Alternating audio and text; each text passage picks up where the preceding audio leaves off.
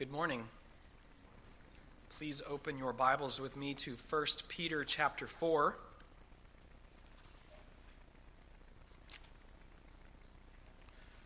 First Peter chapter four, and our focus will be on verse eight this morning, but we're going to read verses eight through eleven to see a portion, a section of text that we'll study this Sunday and the next two Sundays.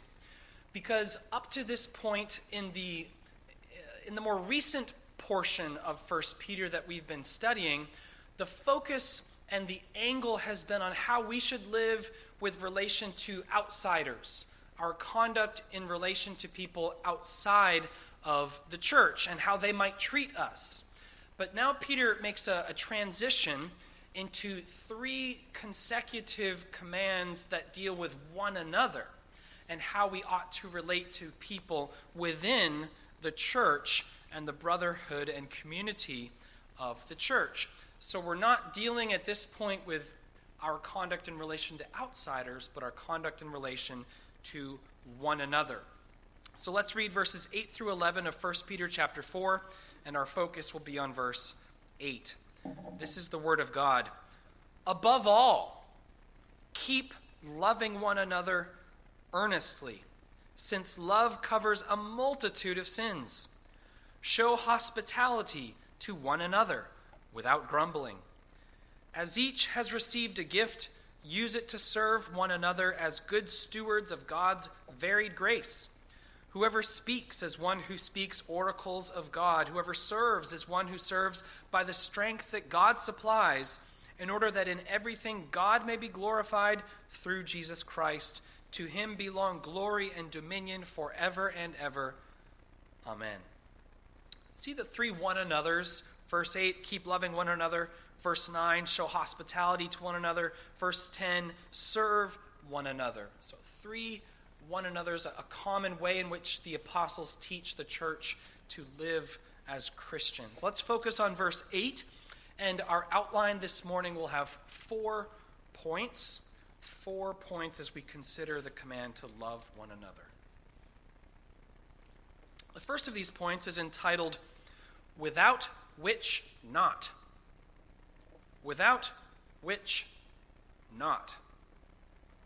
Notice with me that Peter introduces his command to love with a phrase that we have translated above all. In older translations, it would say before all.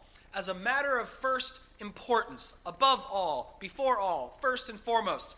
All of these English phrases I'm using to, to communicate Peter's emphasis on importance and necessity. Peter gives an emphatic, uh, emphatic emphasis, sorry for the redundancy. He gives a very strong emphasis to this command to love one another. Above all, keep loving one another earnestly. And so the Christian life should be marked by a mutual love. Christians love one another. Now, I want to press upon you the necessity and the importance of this command. And so therefore, the, the title of this heading, Without Which Not. If you've read um, more academic literature or articles, sometimes you'll you'll see a Latin phrase, which is sine qua non. You might think, what is that? Someone will say something like, this is a sine qua non of such and such, which is Latin for without which not. It is something of so much importance that if you take that thing away, you, you lose it. Uh, so imagine, for example, baseball, but you don't have a baseball. Everyone goes out to the field, you've got your mitts, you've got your bats, you've got all the things, but you don't have a baseball. Can you play baseball? No, you can't. Baseball is a baseball, is something without which you cannot play baseball. Baseball. There is no baseball without a baseball. So also, you can't have a taco without taco meat. It would just be a tortilla. The carne asada or the carnitas, yes, is something without which there is no taco.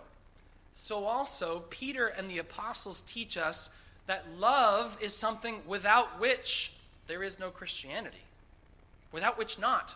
It's a necessity. It is of so much importance and necessity that you, you take the, the love out of the Christian and you, you don't have a Christian. You take the love out of Christianity and you don't have Christianity. Now, to, to prove this, to show this, that Peter's saying above all is, is getting at this kind of importance, we need to do a brief survey of the New Testament teaching on love, beginning with Jesus and his instruction to the disciples. And so various of these verses are just one verse at a time, so you don't have to turn to them if you don't want to, but I'll give you the references. So a, a quick survey to show the importance and the necessity of love, so, so important without which it is not. John thirteen thirty-five, our Lord and Savior says, "By this all people will know that you are my disciples, if you have love for one another." What would the inverse be? If you don't have love for one another, no one will know you're, that you are my disciples. So take away the love, no one knows you belong to Jesus. It's so necessary, without which not. Peter, in First Peter four eight, this is actually the third time in the same short letter that he has taught us that we ought to love one another. In First Peter chapter one, and verse twenty-two, after an introduction about who we are in Christ as new creatures destined for glory and guarded by God, he says in verse twenty-two of chapter one, "Having purified your souls by your obedience to the truth for a sincere brotherly love, love one another earnestly from a pure heart." So we have been made new creatures to live in holy obedience. And what is that? Peter says it is sincere brotherly love. It is earnest love to one another from a pure heart. Peter then taught us this again in First Peter three, verses eight through nine. He says, "Finally, all of you have unity of mind, sympathy, brotherly love, a tender heart, and a, t- and a humble mind," and so on and so forth. Brotherly love again. So First Peter four eight is actually the third time that in the same letter, Peter emphasizes and requires and commands that Christians love one another. This is something that Paul teaches in many places. Would you please turn with me to Ephesians chapter four as we read more than just one verse. Ephesians four, a good parallel passage. We'll begin the reading in verse thirty-one.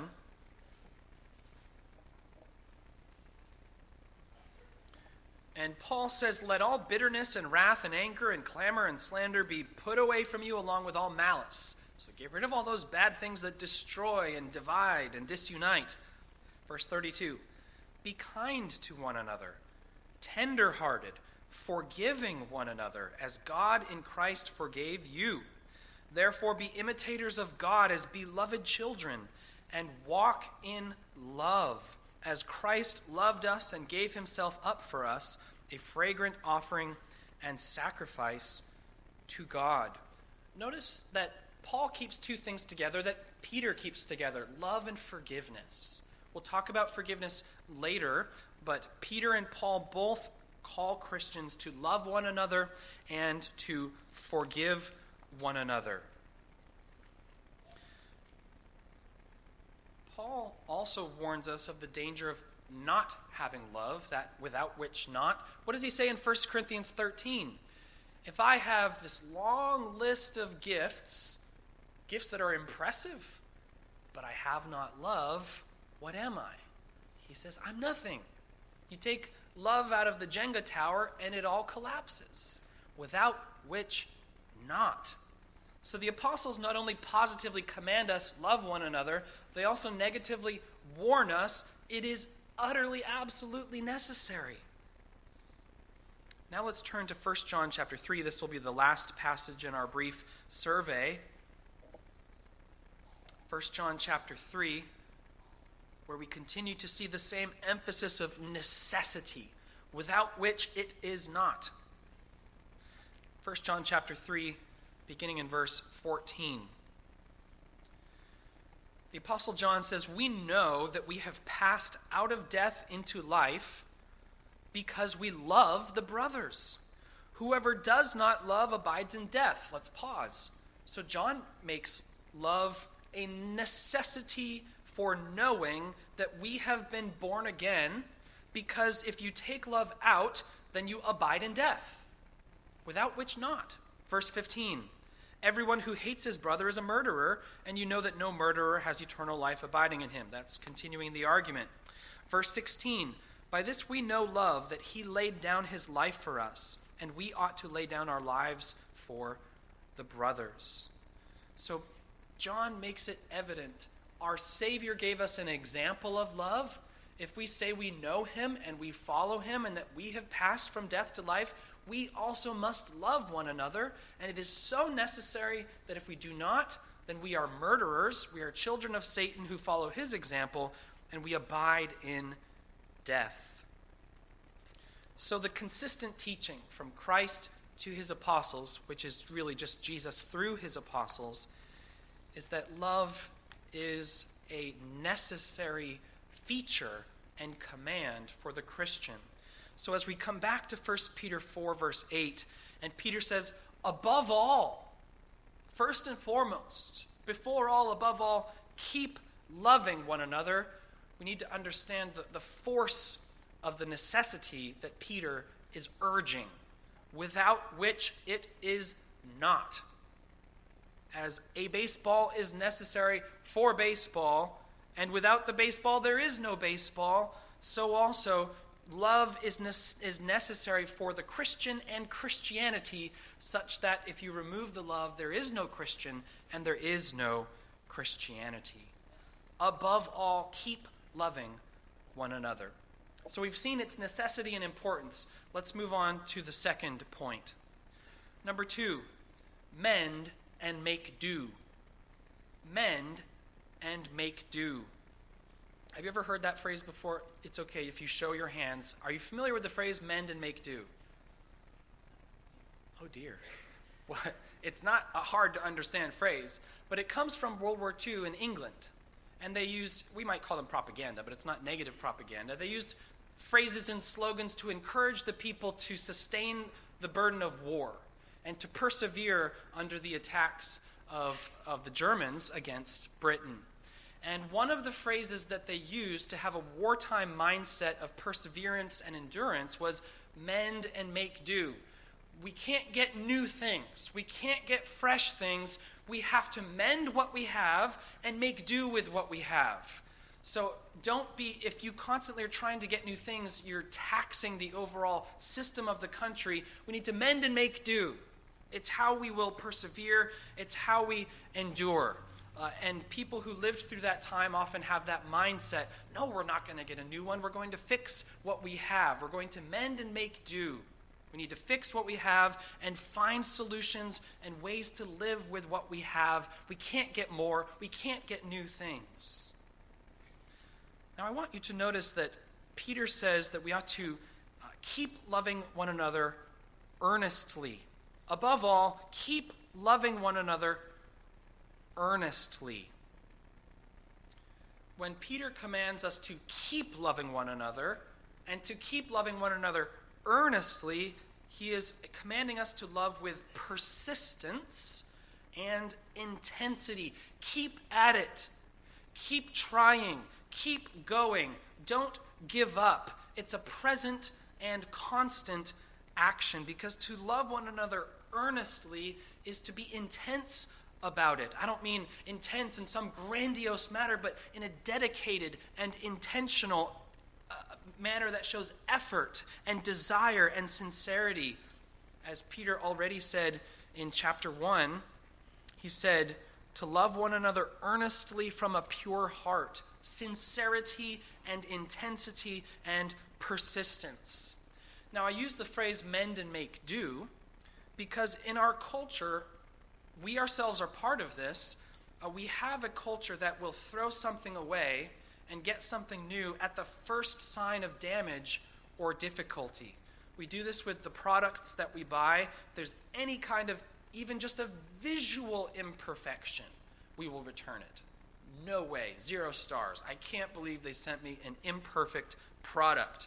If there's any issue, any defect or imperfection, we are sending it back and getting a full refund or a replacement and more. I want to speak to the manager. Now, sadly, that's the way that we deal not just with products, but with relationships, with people. Where the moment there's a difficulty, what do, what do people do in the world around us? The moment there's difficulty, divorce. Just, it's broken. Why even try to fix it? Why even try? Just get a new one. Now, there are lawful and legitimate reasons for a divorce, but we all know that for too many in the world around us, divorce is just marriage's ejection seat. Oh no, things are bad. Hit the button. Psh, I'm out. That's what the unhappy person does. The relationship is difficult. Something's broken. Get out and get a new one. It, sadly, it's, it's not a joke. It's all too real, and we all know that. Because we live in a self-centered world and society, and consumerism, I get what I want, it affects how people relate to one another, and it affects how people relate to the church. Peter says, keep loving one another earnestly. So when there's a conflict or a difficulty at church, what do people do? They just leave and go to a different one. Or, I guess equally as bad, we might say, though not as visibly bad, stay at church and just ignore the person you had a conflict with. Well, they eat lunch over there, and now we eat lunch over here, and we just find ways to never meet at church, which is the same as someone who's not divorced, but is practically divorced. They still live together in the same home, but they might as well be divorced because they just live separate lives and don't want to speak to each other. The same thing happens in the church, where people avoid each other. They don't want to talk to that person. The Apostle Peter says, stop it. None of that. Keep loving one another earnestly.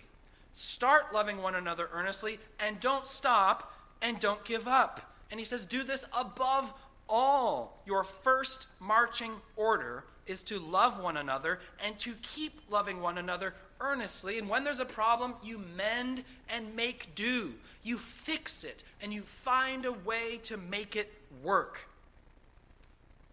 This is necessary and important. If you say, well, I'll just exempt myself from loving my brother. Wait a second, without which not.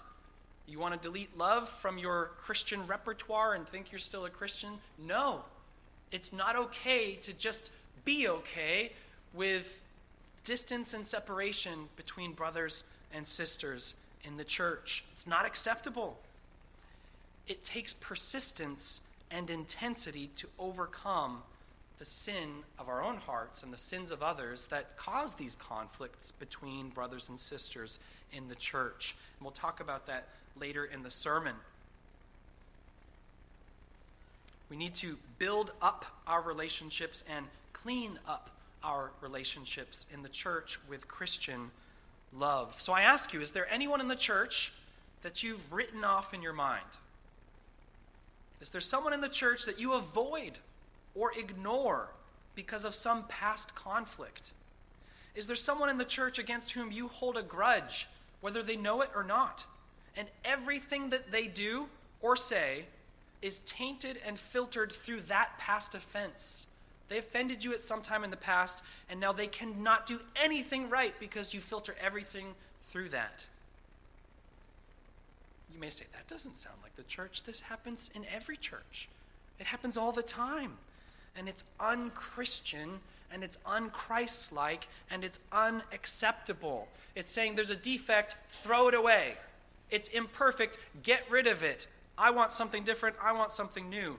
But Peter says, keep loving one another earnestly, mend and make do. Don't throw away your brother or sister in Christ just because something went wrong. Fix it. Mend and make do. Is that always easy? No, but we must do it. And James taught us in James three eighteen that those that a harvest of righteousness is sown in peace by those who make peace. We sow peace, we will reap peace. If we sow love, we will reap love. But when you sow something, do you get the benefit immediately? No. It takes time. It takes cultivation. It takes careful watering and gardening in order to see that harvest. So also in the church, mend and make do is not going to be necessarily a quick and easy fix. It takes time, intentionality. If only Peter said, keep loving one another fervently. Oh, wait, that's exactly what he said. Because our mindset would be to give up so quickly. Just return and reject would be our mode of operating. But he says, no, not return and reject. Mend and make do. Keep loving one another earnestly. Let's move on to our third point. But before I give you the title of the third point, I want you to notice that the second half of uh, verse eight is a quotation. Your Bible will probably mark this in the margin. Uh, Since love covers a multitude of sins, Peter is quoting Proverbs ten twelve. But he's actually only quoting half of Proverbs ten twelve. And I want to consider the entirety of that verse, so would you turn to Proverbs ten twelve with me?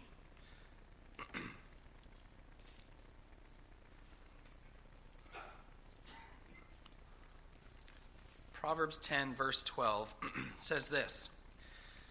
It says, hatred stirs up strife, but love covers all offenses. Okay, so this is what we're going to look at for the next point. And point number three is where there is no victor, there is no victim. Where there is no victor, there is no victim. We're not speaking of our dear brother Victor. We're talking about lowercase Victor.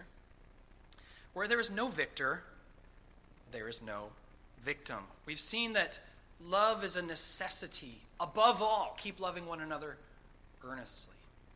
And we've seen that it must be in, inten- uh, intentional. It must be persevering, persistence, intensity, intentionality. Not just getting rid of, rejecting, and replacing, but mending and making do. In order to better understand this and do this, Peter then quotes from Proverbs ten twelve, since love covers a multitude of sins, but let's just let's just consider the entirety of Proverbs ten twelve. Hatred stirs up strife, but love covers all offenses. So we have a contrast between someone who provokes conflicts and someone who resolves conflicts. Hatred provokes conflict, it stirs up strife. Love covers or resolves conflict. Now the, the Septuagint, the Greek translation of the Old Testament, renders this in an interesting and I think helpful way. It's not a different teaching, it just sort of says it in a slightly different way that helps us to see something important. So the Greek rendering of this verse, Proverbs ten twelve, says this. It says, hatred stirs up victory. Affection covers all those who do not love victory. So hatred stirs up victory. Affection, or, or love, covers all those who do not love victory. In this translation, the emphasis is that the person who hates is trying to win for their own sake. Which will do what? Stir up strife. The person who hates loves themselves, and so they want to win. Hatred stirs up victory, whereas affection, loving, uh, being loving towards others, not loving yourself, but loving others, it covers all those who do not love victory, who are not seeking their own, who are not trying to win, but rather have peace with those around them. So let's Let's take the teaching of Proverbs ten twelve and its various translations which help us get at the sense and think about Peter's teaching in First Peter four eight. Peter says, love one another earnestly. In order to do that, we need to realize that loving one another means we do not try to defeat one another. A loving relationship is not one of victor and victim, winner and loser. Now, there are relationships that have a hierarchy of authority. We're not talking about that. That's, that's separate. That's an order. We're talking about someone who's trying to defeat the other person, someone who's trying to win for their own sake. But we need to realize if there's no victor, if no one's trying to win, then there's no victim. No one's losing. If a relationship is not a competition, then it is peaceful and mutually benefiting. What does Paul say in First Corinthians thirteen? Love is not self-seeking. So those who love others do not seek to ascend above others and conquer them. Rather, those who love others give themselves up for others. We need, we need to think in this way. If only one wins, you both lose. If there's a winner and a loser, you're both losers in a relationship. Because hatred lights fires and seeks victory and stirs up strife and conflict, but love covers and puts out those fires, not seeking victory, not seeking to win, not seeking ascendancy and ruling and lording it over other people, but loving one another. If one of you wins, you both lose. Now, this sounds like marriage advice, and it really can be applied very directly to marriage, but it, that's not what we're talking about. We're talking about the church. Peter says that in the church we ought to love one another, and that love covers a multitude of sins, but the inverse of that, not quoted by Peter, is that hatred stirs up strife. And so if none of us is trying to win, then we all win. Because if there's no victor, there's no victim. If we're selfish, we will seek victory and ascendancy for ourselves, which creates a you versus me scenario. But as soon as our relationship or friendship or brotherhood or, or sisterhood in the church has a victor, then there's a victim. Paul says, regard others as better than yourself. Uh, Peter already told us earlier in his epistle to, to put away uh, any reviling or backbiting, any competition. He said, have unity of mind, sympathy, brotherly love, a tender heart, a humble mind. All of these things would lead us to not seek to win against others, but to love and to live with one another. Paul goes so far in teaching the necessity of not trying to defeat one another that he even says in First Corinthians six seven, to have lawsuits at all with one another is already a defeat for you. Why not suffer? Why not rather suffer wrong? Why not rather be defrauded? Paul says.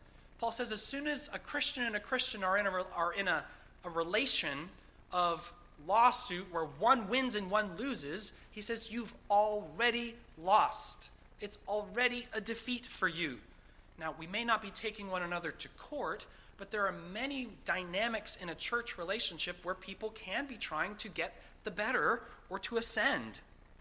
Hatred stirs up strife. Hatred seeks victory. But love covers offenses. Love covers those who do not love victory. They are wrapped up in a blanket of affection.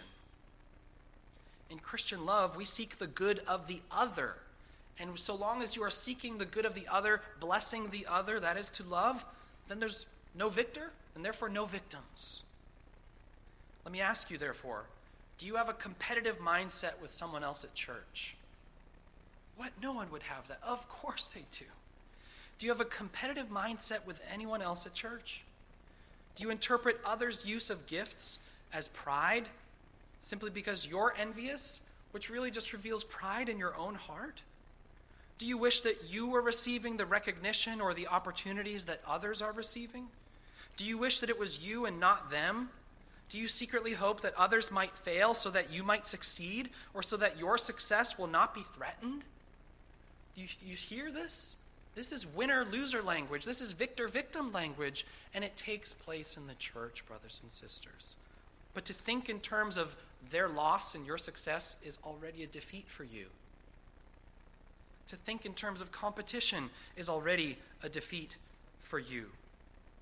Loving one another earnestly is entirely opposite to competing against one another earnestly or fervently. If one person wins, you both lose. But where there are no victors, there are no victims. So abandon hatred, to use the language of Proverbs, which is self-serving, strife-provoking, and victory-seeking, and cultivate love, which would rather suffer wrong than see the relationship destroyed. Above all, keep loving one another earnestly. Inserting Proverbs ten twelve, Hatred stirs up strife and seeks victory, but love covers a multitude of sins. Fourthly and lastly, love covers, it does not cover up.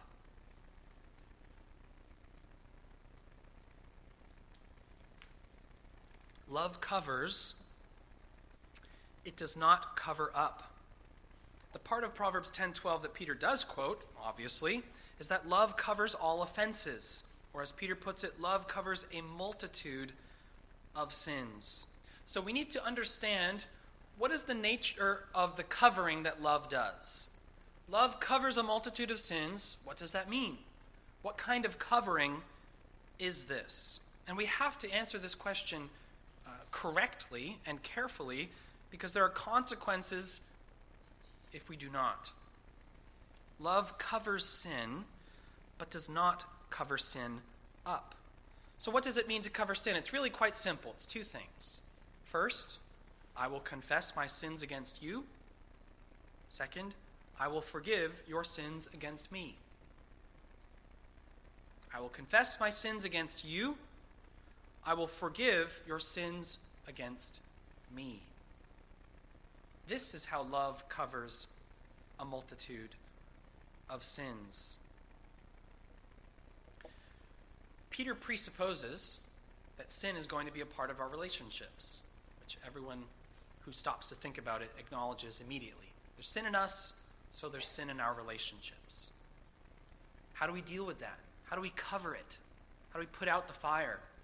Through confession of sin and forgiveness of sin. These are the means. Confession of sin and forgiveness of sin are the means by which love covers sin.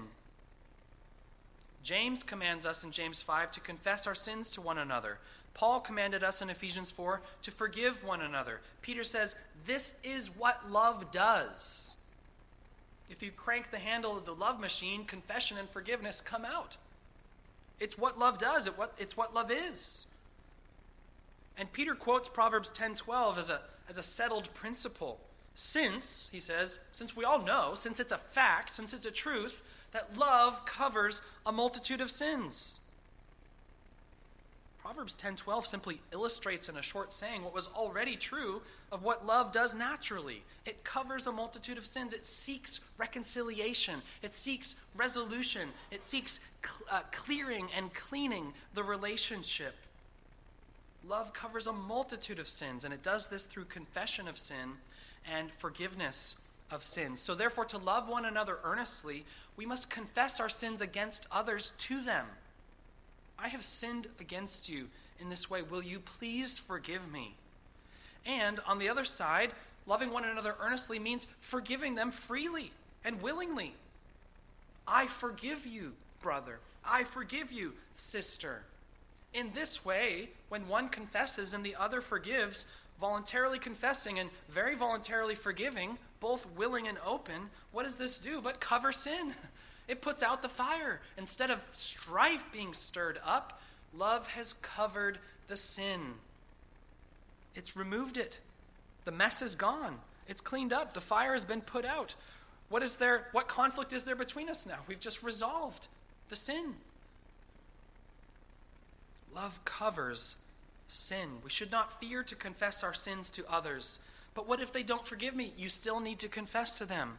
But what about the consequences of my actions? You still need to confess to them. But what if I will lose a measure of control and advantage in this relationship? Oh, you just said it out loud. Some people don't want to confess their sin to someone else because they have some kind of advantage. Now you have multiple problems. No, humble yourself. But what if they use this against? Stop. You've, you're already losing. You've already lost if you're thinking this way. None of those are valid reasons or excuses. And of course, there's the flip side. You must forgive. Forgive freely. Forgive willingly. Remember, as we said in the marriage sermons, you've got the forgiveness right there. You're holding it right behind. You're, you're willing and ready to give the forgiveness. You're just waiting for them to, to ask you, will you please forgive me for my... Here you go. I've got the forgiveness right there for you. That's how love covers sin. They they can hardly finish their, their confession of their sin, and You've got the forgiveness waiting. In this way, will we not live together and live with one another in a truly loving way, with a multitude of sins? Absolutely. So love covers sin through confession and forgiveness, but love does not cover sin in the sense of covering it up. Why? Because we just said that covering sin is dependent on confession of sin and forgiveness of sin. It's dealing with sin. It's cleaning up the mess. Covering up sin is, we're just going to hide this under the bed, and no one will know that the mess has not actually been cleaned up. It's just been pushed under the bed. Children, have you ever tried that? Your parents tell you to clean your room, and you just push everything under the bed or put it in a closet. I've tried it. It doesn't work. They pull everything out, and then you have to clean it up twice. It doesn't work because you didn't actually clean the you didn't actually clean the room. So also, when it comes to sin, if you say, let's just cover this up, it's not covered. It is covered up, but it's not in any way, shape, or form what Peter is talking about, and it is not Christian love. And no one should ever think that it is loving or that it is love to hide the sins of others. Nor should you ever accept the argument from someone that if you loved me, you wouldn't tell anyone about this. That, let me spell out what that is for you. Capital A B U S E. If you loved me, if you love me, you won't tell anyone about this. That's called manipulation. That's called abuse. Love does not cover up sin by concealing it. Love covers sin through confession, repentance, and forgiveness. Now, do we reveal everyone's sins to everyone's, to everyone? No, of course not. People against whom we've sinned, we confess to them. People to, who ought to know about a certain thing, it needs to be made known to them. So this is not talking about reveal everyone's sin to everyone, but you know what I'm talking about. No, don't tell these people who ought to know about my sin about my sin. No, that's covering sin up, and it should never be done, especially in the name of love. That's a lie. It's a distortion. It's a perversion, manipulation, and abuse. Now let's come back to the right and true and proper covering of sin, confession and forgiveness. Peter says it's a multitude of sins that love covers. A multitude. That's a lot. We need to be prepared for a multitude of sins in our midst. Let me ask you an, a, a question. How many bug parts are acceptable to you in your food? Oh, why would you ask me that? The F D A has standards which stipulate how many bug parts per grams are acceptable in food manufacturing. Did you know that? Did you want to know that? No, thank you. If I tell you that there are a few microscopic bug parts per X number of grams of food, you'll be grossed out and then you'll accept it. It's just reality. But what if I told you there's a multitude of bug parts in your food? You would not eat the food. So now you come to church and we say, there's a multitude of sin here. What are you going to do?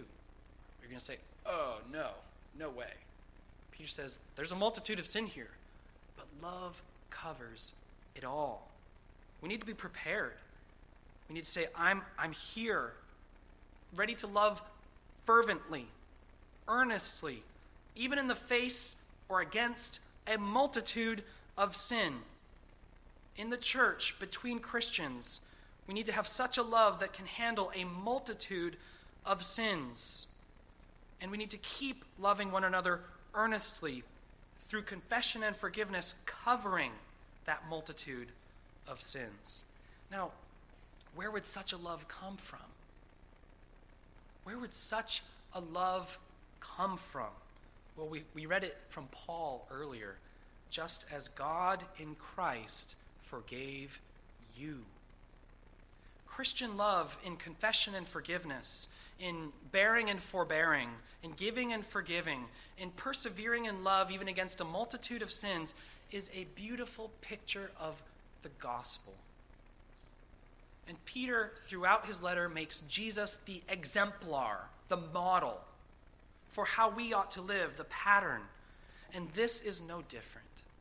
In fact, is there any other example or model or pattern for us to follow in that of love and forgiveness other than Jesus Christ? His life and his death shows us what true love is. He said it himself, "Greater love hath no man than this, that a man lay down his life for his friends, that he give himself up for his friends." The ultimate giving for the ultimate forgiving.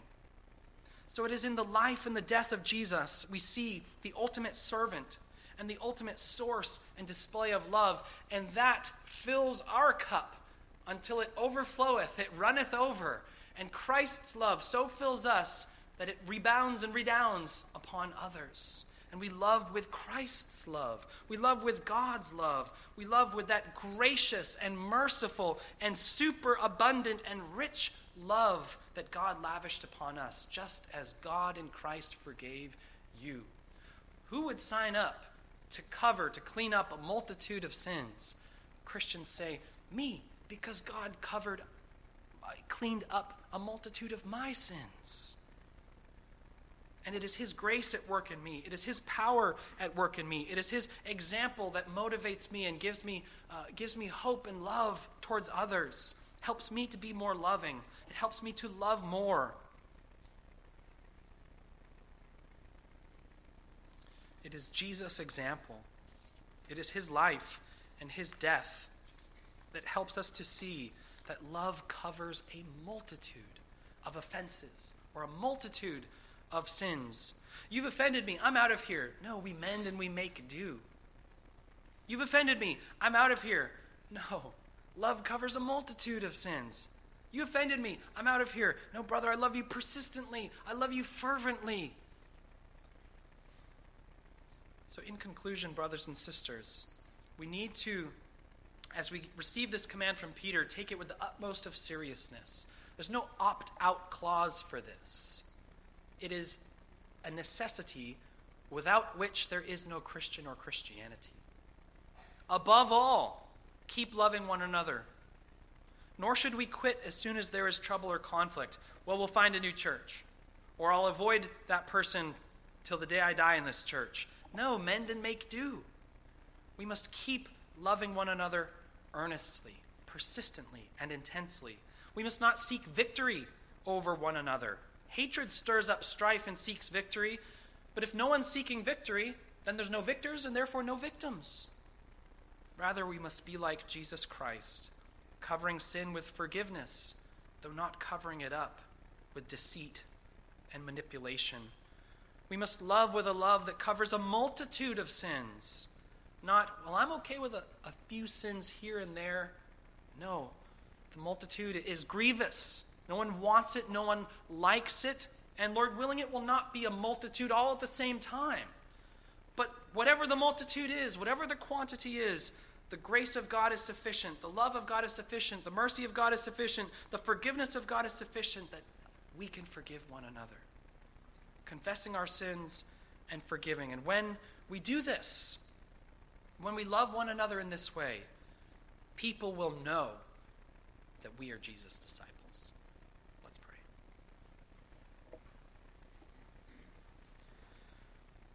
Our Father in heaven, how we thank you for your love lavished upon us in Jesus Christ, as he gave himself for us that we might be forgiven in him. We pray that you would help us to more earnestly and fervently live this out in our lives, loving one another, continuing to love one another, keeping on loving one another. Above all, help us to acknowledge the importance and the necessity that you have laid upon this command through the repeated teaching of your word. We pray, Lord, that you would help us to seek others' welfare and blessing before our own, and to not seek to be victors over others, to remove from our hearts any competition or backbiting or envy or resentment in our hearts. And we pray that you would help us to cover a multitude of sins through confession and forgiveness, bearing and forbearing, being patient with one another and kind to one another, forgiving one another just as you forgave us in Christ Jesus. And we pray that what would result from this would be a clear and consistent testimony that we are the disciples of Jesus Christ our Lord, in whose name we pray. Amen.